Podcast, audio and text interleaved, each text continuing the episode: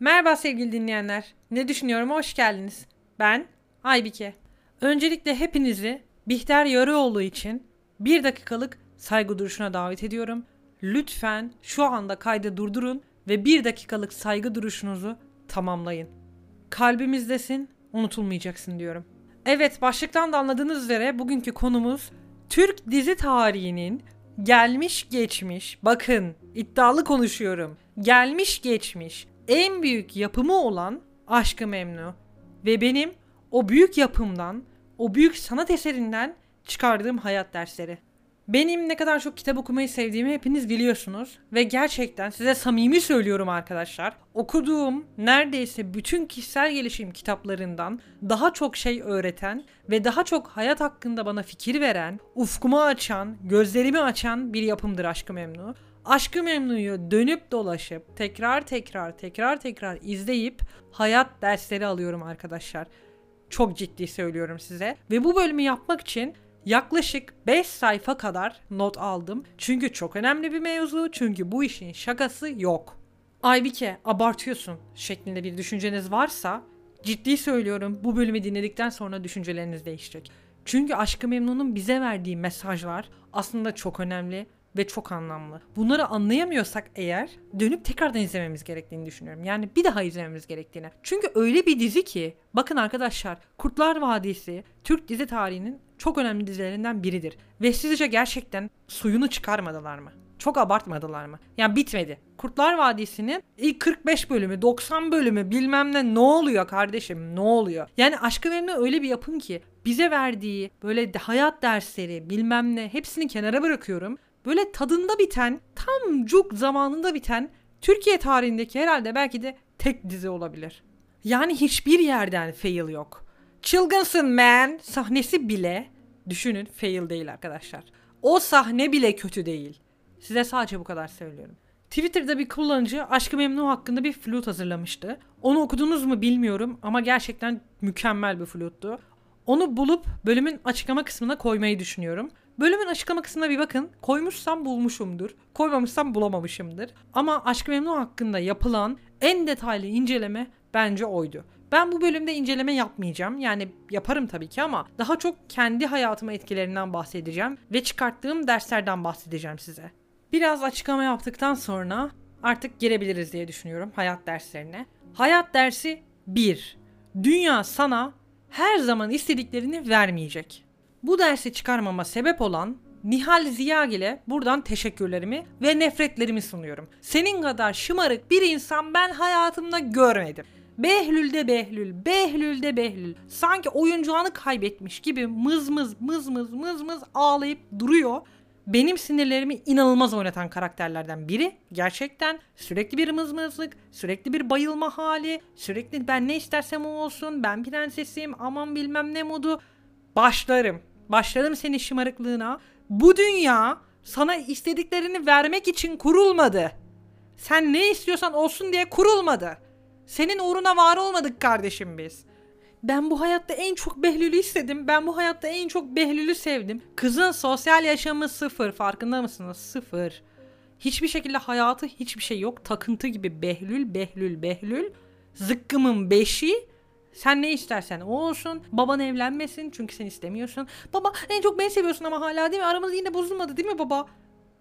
Yemin ediyorum böyle keşke karşımda olsa da böyle pat diye suratının ortasına yapıştırsam yemin ediyorum ya. O kadar beni sinir ediyor. Zaten drama queen Nihal'in son sahnedeki o aa diye bayılış sahnesini hatırlarsanız. Ya Nihal'in kısa özeti arkadaşlar o sahne. Gerçekten benim için. Bu dünya bizim isteklerimizi yerine getirmek için var olmadı. Biz değiliz. Sahnede sadece biz yokuz. Başka insanlar da kendi hayatlarının başrolünde oynuyor ve dünyada sadece biz yokuz. Ben bunu öğrendim bu karakterden. Hayat dersi 2. Hayatta bazen çok kötü şeyler olur ve bunları değiştiremezsin. Ama bunların sorumluluğu da sende değildir ve sen suçlu değilsindir. Yani bazen bazı şeyler olur. Kabul etmen gerekiyor. Bunu da bana öğreten kişi Bülent Ziyagil. Bülent koca bir dizide, gerçekten koca bir dizideki tek masum karakter. Gerçekten tek masum karakter. Aptal saptal saçma sapan şeyleri var. Ama çocuk. Çocuk deyip kenara bırakıyoruz. Yok Bihter'e anne çekmesi falan. Sinir oluyorum o duruma ama çocuktur. Annesi olmamış. Yazık. Öksüz büyümüş. Bilmem ne diyerek konuyu kapatıyoruz. Başına çok kötü şeyler geldi. Gerçekten çok kötü şeyler yaşadı. Bir kadına anne dedi ve güvendi. Küçük yaşta evine geldi ve daha sonra saçma sapan bir olay yaşandı. Ve yine küçük yaşta yaşıyor bu olayları. Atlatması zor. Ama dediğim gibi hayatta bazen bazı kötü şeyler yaşanıyor. Bizim sorumluluğumuz da değil, bizim suçumuz değil. Bunu kabul etmemiz gerekiyor. Hayat dersi 3. Kıyısından, köşesinden bile sana zararı dokunacak herhangi bir olayda asla ama asla vurdum duymazlık yapma. Yani olayda devreye gir ve halletmeye bak. Kendi çıkarlarını korumaya bak. Bana bu hayat dersini veren kişi Arsen Ziyagil. Arsen Hanım'ın inanılmaz fitne fesat bir insan olduğunu düşünüyorum. Gerçekten fitne fesat bir insan. Ama helal olsun. Gerçekten helal olsun. Ne zaman bir şirket olayı çıkar, ne zaman bir ortaktır yok işte ona hisse bilmem nedir olayı çıkar. Arsen Hanım lönk diye adamlar. Oradadır Arsen Hanım. Fikrini söyler, asla asla şirketi riske atmaz. Ne eder? Yapar. O şirketteki hislerini, haklarını, her şeyini korumaya bakar. Helal olsun Arsen Hanım diyorum. Yalnız bir eleştirim var Arsen Hanım'a. O da şu ki Adnan Bey evlenecek olduğu dönemde yani bunu öğrendiğinde ilk bölüm ya da ikinci bölüm tam çıkaramadım ilk bölüm sanırım. O dönem Arsen Ziyagil'in haberi yoktu. Bunu daha sonradan öğrendi. Nihal çiftliğe geldi söyledi. Ve bu olayı öğrendiğinde bence Arsen Hanım daha çok bir tepki vermesi gerekiyordu. Çünkü Adnan Bey'in biriyle evlenmesi demek bir şekilde o kadının şirket hisselerine dahil olması demek. Ama Arsen Hanım bir konuşma yaptı ve böyle çok fazla katılmadı. Ben bunu yanlış buluyorum. Büyük bir riskti. Daha sonrasında çok devreye girdi falan filan ama orada bir eleştirim olacak Arsen Ziyagil'e. Bu maddede bana bu hayat dersini veren diğer insanlardan biri de Adnan Ziyagil'dir. Adnan bir sahnede Arsen Hanım'a şöyle bir cevap veriyor. Arsen ona diyor ki çocukları riske atma diyor. Çocukların geleceğini riske atma diyor. Bu evlilik hakkında. O da diyor ki ben çocuklarımın geleceğini hatta onların çocuklarının geleceğini onların da çocuklarının geleceğini garanti altına aldım. Benim torunlarımın torunları bile rahat edecek diyor. Bu benim ufkumu öyle bir açtı ki. Bu bana böyle bir wow etkisi yaptı gerçekten. İnsan kendi geleceğini ve kendi çıkarlarını kendini garanti altına almalı ve kendini düşünmeli gerçekten. Kıyısından, köşesinden bile zarara giriyorsan o konuda vurdum duymazlık yapmayıp kendini koruma altına alman gerekiyor. Hayat dersi 4. Bir şeyi etraflıca düşünmeden sakın direkt atlama. Bu hayat dersini aslında bana dizideki neredeyse bütün karakterler verdi ama esas en büyük şekilde Adnan Ziyagil verdi. Adnan Ziyagil o kadar büyük bir hata yaptı ki Bihter'le evlenirken hiç doğru düzgün düşünmedi. Ben doğru düzgün düşündüğümde karar verdim tarzı Behlül'le konuşmalar yaptı. Fakat o kadar kısa bir sürede evlendiler ki. O kadar hızlı oldu ki bu süreç. Ve Bihter'i, Bihter'i gördü bir iki yerde. Sonra iki dakika sonra evlenme teklifi ediyor. Ne oluyor kardeşim bir dur Bismillahirrahmanirrahim. Ya bu teklifi yapmadan önce bir gerçekten otur düşün ya. Bihter 25 yaşında sen kaç yaşındasın? Ne kadar zengin bir adamsın. Bihter neden seninle evlensin? Çocukların var senin. Neyi riske atıyorsun? Doğru düzgün düşün kardeşim. Doğru düzgün düşün. Ben hayatta bazı şeylerin riske atılmaması gerektiğini düşünüyorum. Gerçekten riske atılmamalı. Ve bu da riske atılmayacak bir şeydi. Yani etraflıca düşünüp karar vermen gerekiyordu. Eğer etraflıca düşünseydi Adnan böyle bir karara varmazdı.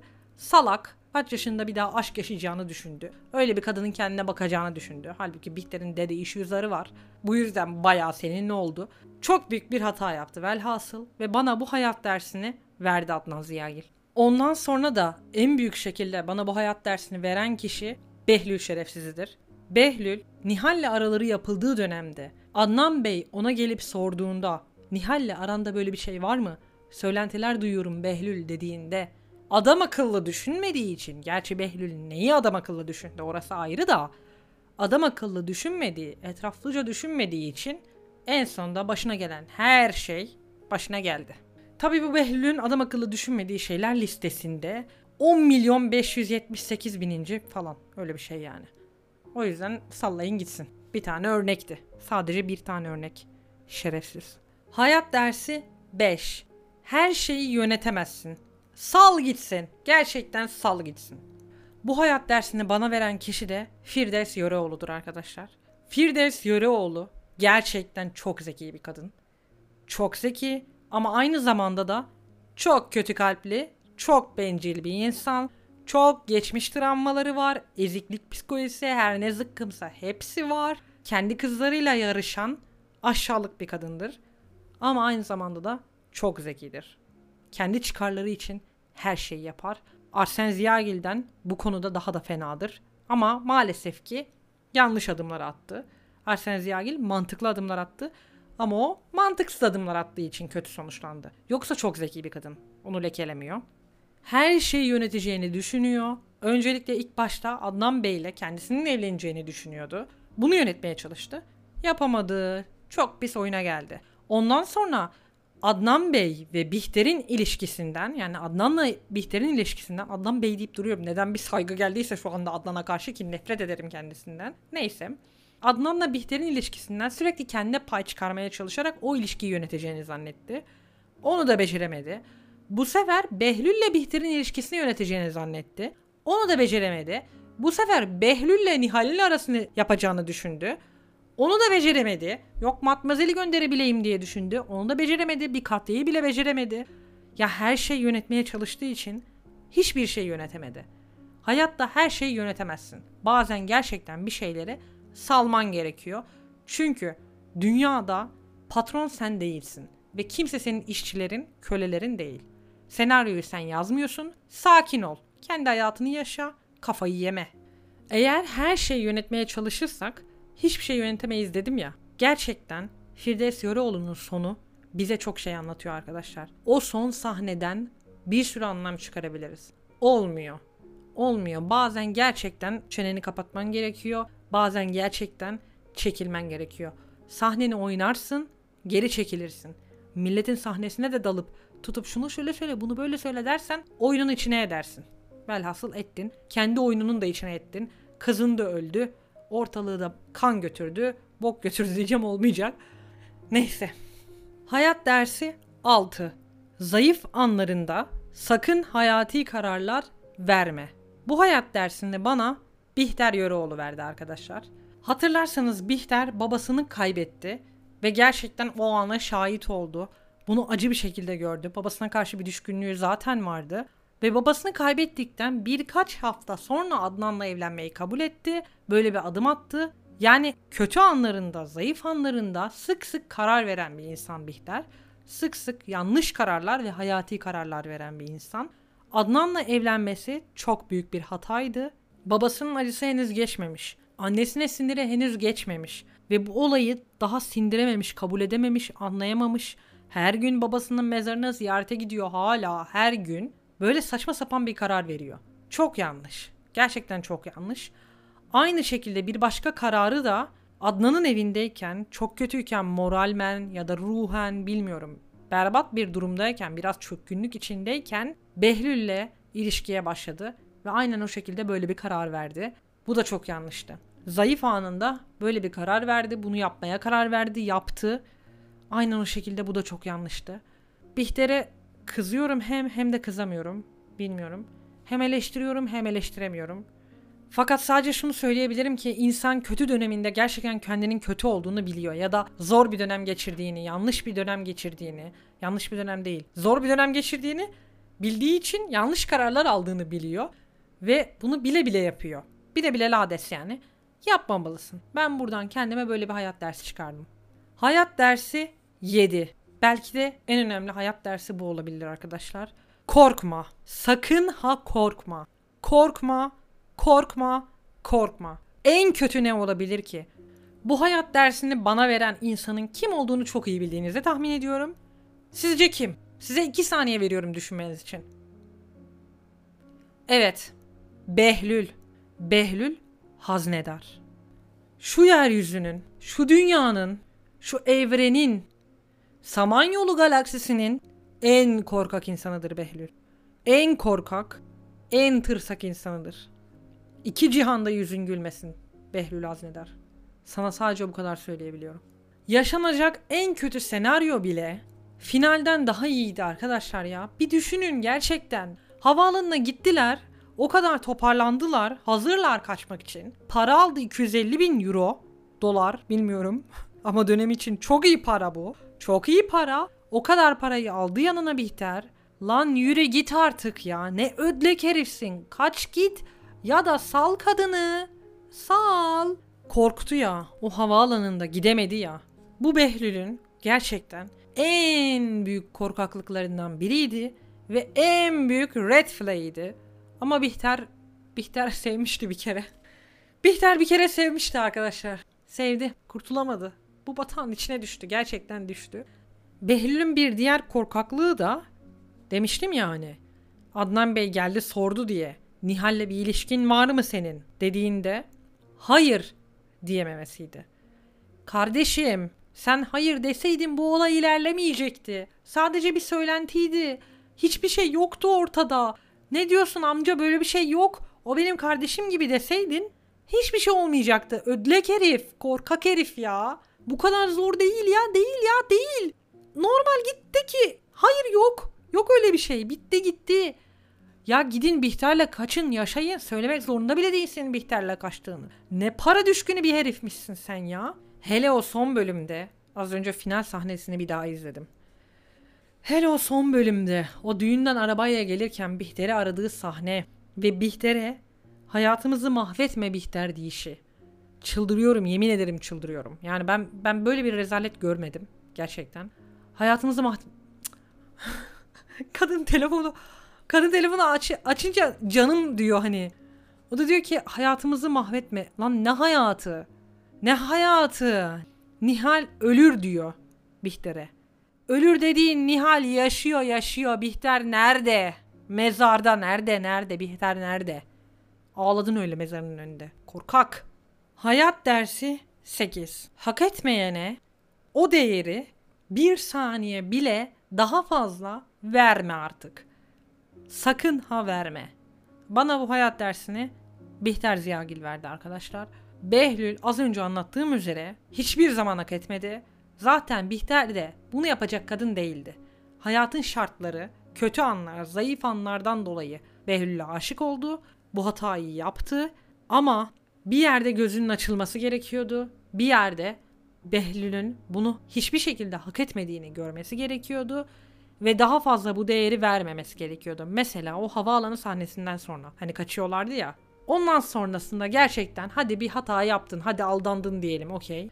Ya artık gerçekten bir saniye bile daha fazla o değeri vermemen gerekiyordu. Tabii bu mümkün değil. Aynı evde yaşıyorlar, şartlar vesaire falan filan geçelim. Ama ben böyle bir hayat dersi çıkardım arkadaşlar. Ve çok ilginçtir ki bunu son zamanlarda hayatıma uyguluyorum. Ben çok değiştim gerçekten. Artık farklı bir Aybike'yim. Kimsenin kalbini kırmamıştım bugünlere kadar. Kimseyi üzmedim. Kimse aksini iddia edemez. Değişti. Bundan sonra hak etmeyene o değeri asla vermiyorum. Ağzını açana ağzının payını pekala veriyorum. Bitti. Bitti artık. Hayat dersi 9. Bir şeyi istiyorsan adım at bunun için. Bu dersi bana Matmazel verdi. Matmazel Deniz de Courton. Je ne peux, mademoiselle. Uyduruyorum şu anda. Var olan Fransızca bilgim sadece bu kadar. Aklıma bu geldiği için bunu söyledim. Matmazel dizide masum görünmeye çalışıp zırnık masum olmayan bir karakterdir arkadaşlar. Hiçbir şekilde masum değil. Tabi anneleri tarafından size emanet edilen çocuklara her bakımdan yetersiz gördüğünüz bir kadının annelik etmesine şiddetle karşısınız ama gitti mektup yazdı ya Adnan'a. Kafayı yersin ya kafayı yersin gerçekten. Lan Adnan'ın karısı yıllar önce ölmüş. O evdeki tek kadın sensin. O çocuklar seni çok seviyor. Anneleri gibi bir şeysin. Sen de Adnan'a aşıksın ya. Atsana adımını bir şey yap. Bir şey yapsaydın kardeşim. Bunca yıldır bir şey yapsaydın. Ne bu tripler ya? Hiçbir şey yapmamış. Adnan'ın ona aşık olmasını bekliyor. Oturmuş öyle aşık olmasını bekliyor. Bu şey gibi gerçekten. Platonik aşık olunca ben. Çocuğun benim varlığımdan haberi bile yok. Yani yeryüzünde Aybike diye birinin var olduğunu bilmezken bile ben oturup böyle beni sevmesini falan bekliyorum. Aynı mallık seviyesi yemin ediyorum size. Bir şey yapsana. Ya bir şey yap. Ne oluyor? Hani bu çocuklar sana emanet edilmişti? Bihter ortaya çıktı ben gidiyorum. What the fuck senin ya senin şımarıklığını mı çekeceğiz biz ya? Salak salak kendi işine aşk olmuş. Aşkını çözememiş. Mektuplar yazmış. Ağlıyor ağlıyor aptal aptal. Ay matmazele sinir oluyorum. Gerçekten beni çok it eden bir kadın. Böyle tüylerimi diken diken ediyor. Ay oluyorum. Hele en kötüsü hani bu çocuklar anneleri tarafından sana emanet edilmişti ve sen yıllardır bu çocuklara bakıyordun. Hani hani hani öyleydi ya. Neden Nihal'i korumadın? Neden neden neden korumadın? Biliyordun her şeyi. Niye yapmadın? Son gün aklı başına geliyor hanımefendinin. Yok öyle. Her şeyi göze alacaktın. Her şeyi. O çocuğun sen annesi gibiysen eğer öyle görüyorsun ya kendini. Sana emanet edildi ya o çocuk. Diyeceksin ki gidip babasına. Bakın böyle böyle bir durum var. İsterseniz bugünden itibaren beni bir daha asla görmeyin. Benimle bir daha asla konuşmayın. Ama böyle bir durum var ve bu çocuklar bana emanet edildi. Anneleri gibiyim de ve sahip çık. Şovcu ya yemin ediyorum şovcu. Anneleri tarafından bana emanet edildi, bana emanet edildi, bana emanet edildi. Edildiyse korusaydın. Korusaydın düğün gün aklı başına geliyor ya. Ne kadar zarar gördü Nihal. Düşündün mü ne kadar üzüldü o kız. Hani sana emanet edilmişti? Ne kadar üzdün. Neyse hayat dersinden saptık. Velhasıl demek istediğim şuydu. Adımını at. Bir şey yap anladın mı? Bir şey yap. Bu çok önemli. Ve arkadaşlar geldik last but not least son hayat dersine. En önemli hayat dersi bu. Son pişmanlık neye yarar? Her şeyin bir bedeli var. Hayat dersi 10. Son pişmanlık fayda etmez. Bu hayat dersini bana dizideki bütün karakterler verdi. Yemin ediyorum gerçekten bütün karakterler verdi. Beşir'inden tutun da Nihal'ine, yok Cemile'sine, yok Şayestesine, Süleyman'ına, Nesrin'ine, Rıza'sına, Katya'sına. Herkes verdi bunu bana ya. Toplaştılar bu hayat dersini verdiler. Yemin ediyorum son pişmanlık fayda etmezin. Hepsi ete kemiğe bürünmüş hali. Mesela Behlül'ün Bihter Yöreoğlu'nun mezarı başında ağladığı o son sahne. Bu zaten gerçekten son pişmanlık neye yarar sahnesidir. Mesela Beşir'in ölüm döşeğinde ben Behlül'le Bihter'i gördüm Adnan Bey demesi. Beşir Allah'ım Beşir. Röntgenci Beşir. Beşir kadar son pişmanlık neye yarar bir insan yok. Nihal Nihal Nihal Nihal Nihal sen de at adımını. Sen de at lan ne kaybedeceksin defolur gidersin. Zaten defoldun gittin geri geldin aptal gibi falan. Tuttu en son an söylemeye karar verdi. Lan dizinin en başında sen bunların kasetlerini çektin. CD'lerini çektin ellerinde vardı. Gidip verseydin Adnan Bey'e. Atarsa da atsın seni evden. En azından sen söylemiş olurdun görevini yapardın. Her şey yaşandı. Yok Nihal'i üzmeyeceksen tamam evlen falan diyor Behlül'e. Saçma sapan. Seven adam böyle mi yapar lan? Seven insan böyle mi yapar? Nerede senin insanlığın? Nerede senin sevgin? Ama gitti gitti son anda geberirken son nefesini verirken Bihter'le Behlül'ü gördüm. Çok geç. Oha yani anladın düğün günü. Yuh! Yuh artık. Az önce dediğim gibi Matmazel'in gelip de son anda Adnan Bey'e Behlül'ün sevgilisi var imaları. Saçmalık üstüne saçmalık yemin ediyorum gerçekten saçmalık üstüne saçmalık. Aptallık yani ben başka hiçbir şey söyleyemiyorum. En son şunu söylemek istiyorum. Bu dizinin belki de tek kazananı var. Tek bir kazananı var. O da Hilmi Önal arkadaşlar. Hilmi Önal'ın dediği her şey çıktı. Her şey gerçek oldu. Ve yine Hilmi Önal'a hiçbir şey olmadı. Gelip o düğünde seni söğüşüyorlar Adnan Bey dediği doğruydu. Adamı söğüşlediler, mahvettiler. Perişane beter olsun. Beter olsun. Orası ayrı. Beter olsun. Bihter'e neler yaptı. Kadın onunla birlikte olmak istemiyor diye zorla elde etti. Pislik. Pislik. Hayvan herif. Yapılır mı karın o senin? Karın olmasa yapılır mı diyeceğim de töbe töbe de neyse. Karın o senin zaten zaten karın hani anlatabiliyor muyum? Neyse. Velhasıl Hilmi Önal bu dizinin bence kazananıydı arkadaşlar. Dediğim gibi en büyük kaybedeni Bihter Yöreoğlu oldu. En büyük kazananı da Hilmi Önal oldu. Aradaki herkesin de Allah belasını versin. Bin türlü beter olsunlar. Umrumda mı? Hiç umurumda değil. Bülent de zaten zengin züppe çocuğu olarak büyüyecek. Hiçbir şey olmaz ona. Bihter Yöreoğlu adına hepinizi en son tekrardan bir dakikalık saygı duruşuna davet ediyorum. Lütfen ses kaydını durdurun ve tekrardan bir dakikalık saygı duruşunda bulunun. Beni dinlediğiniz için çok teşekkür ederim. Sonraki bölümlerde görüşmek üzere. Kendinize iyi bakın.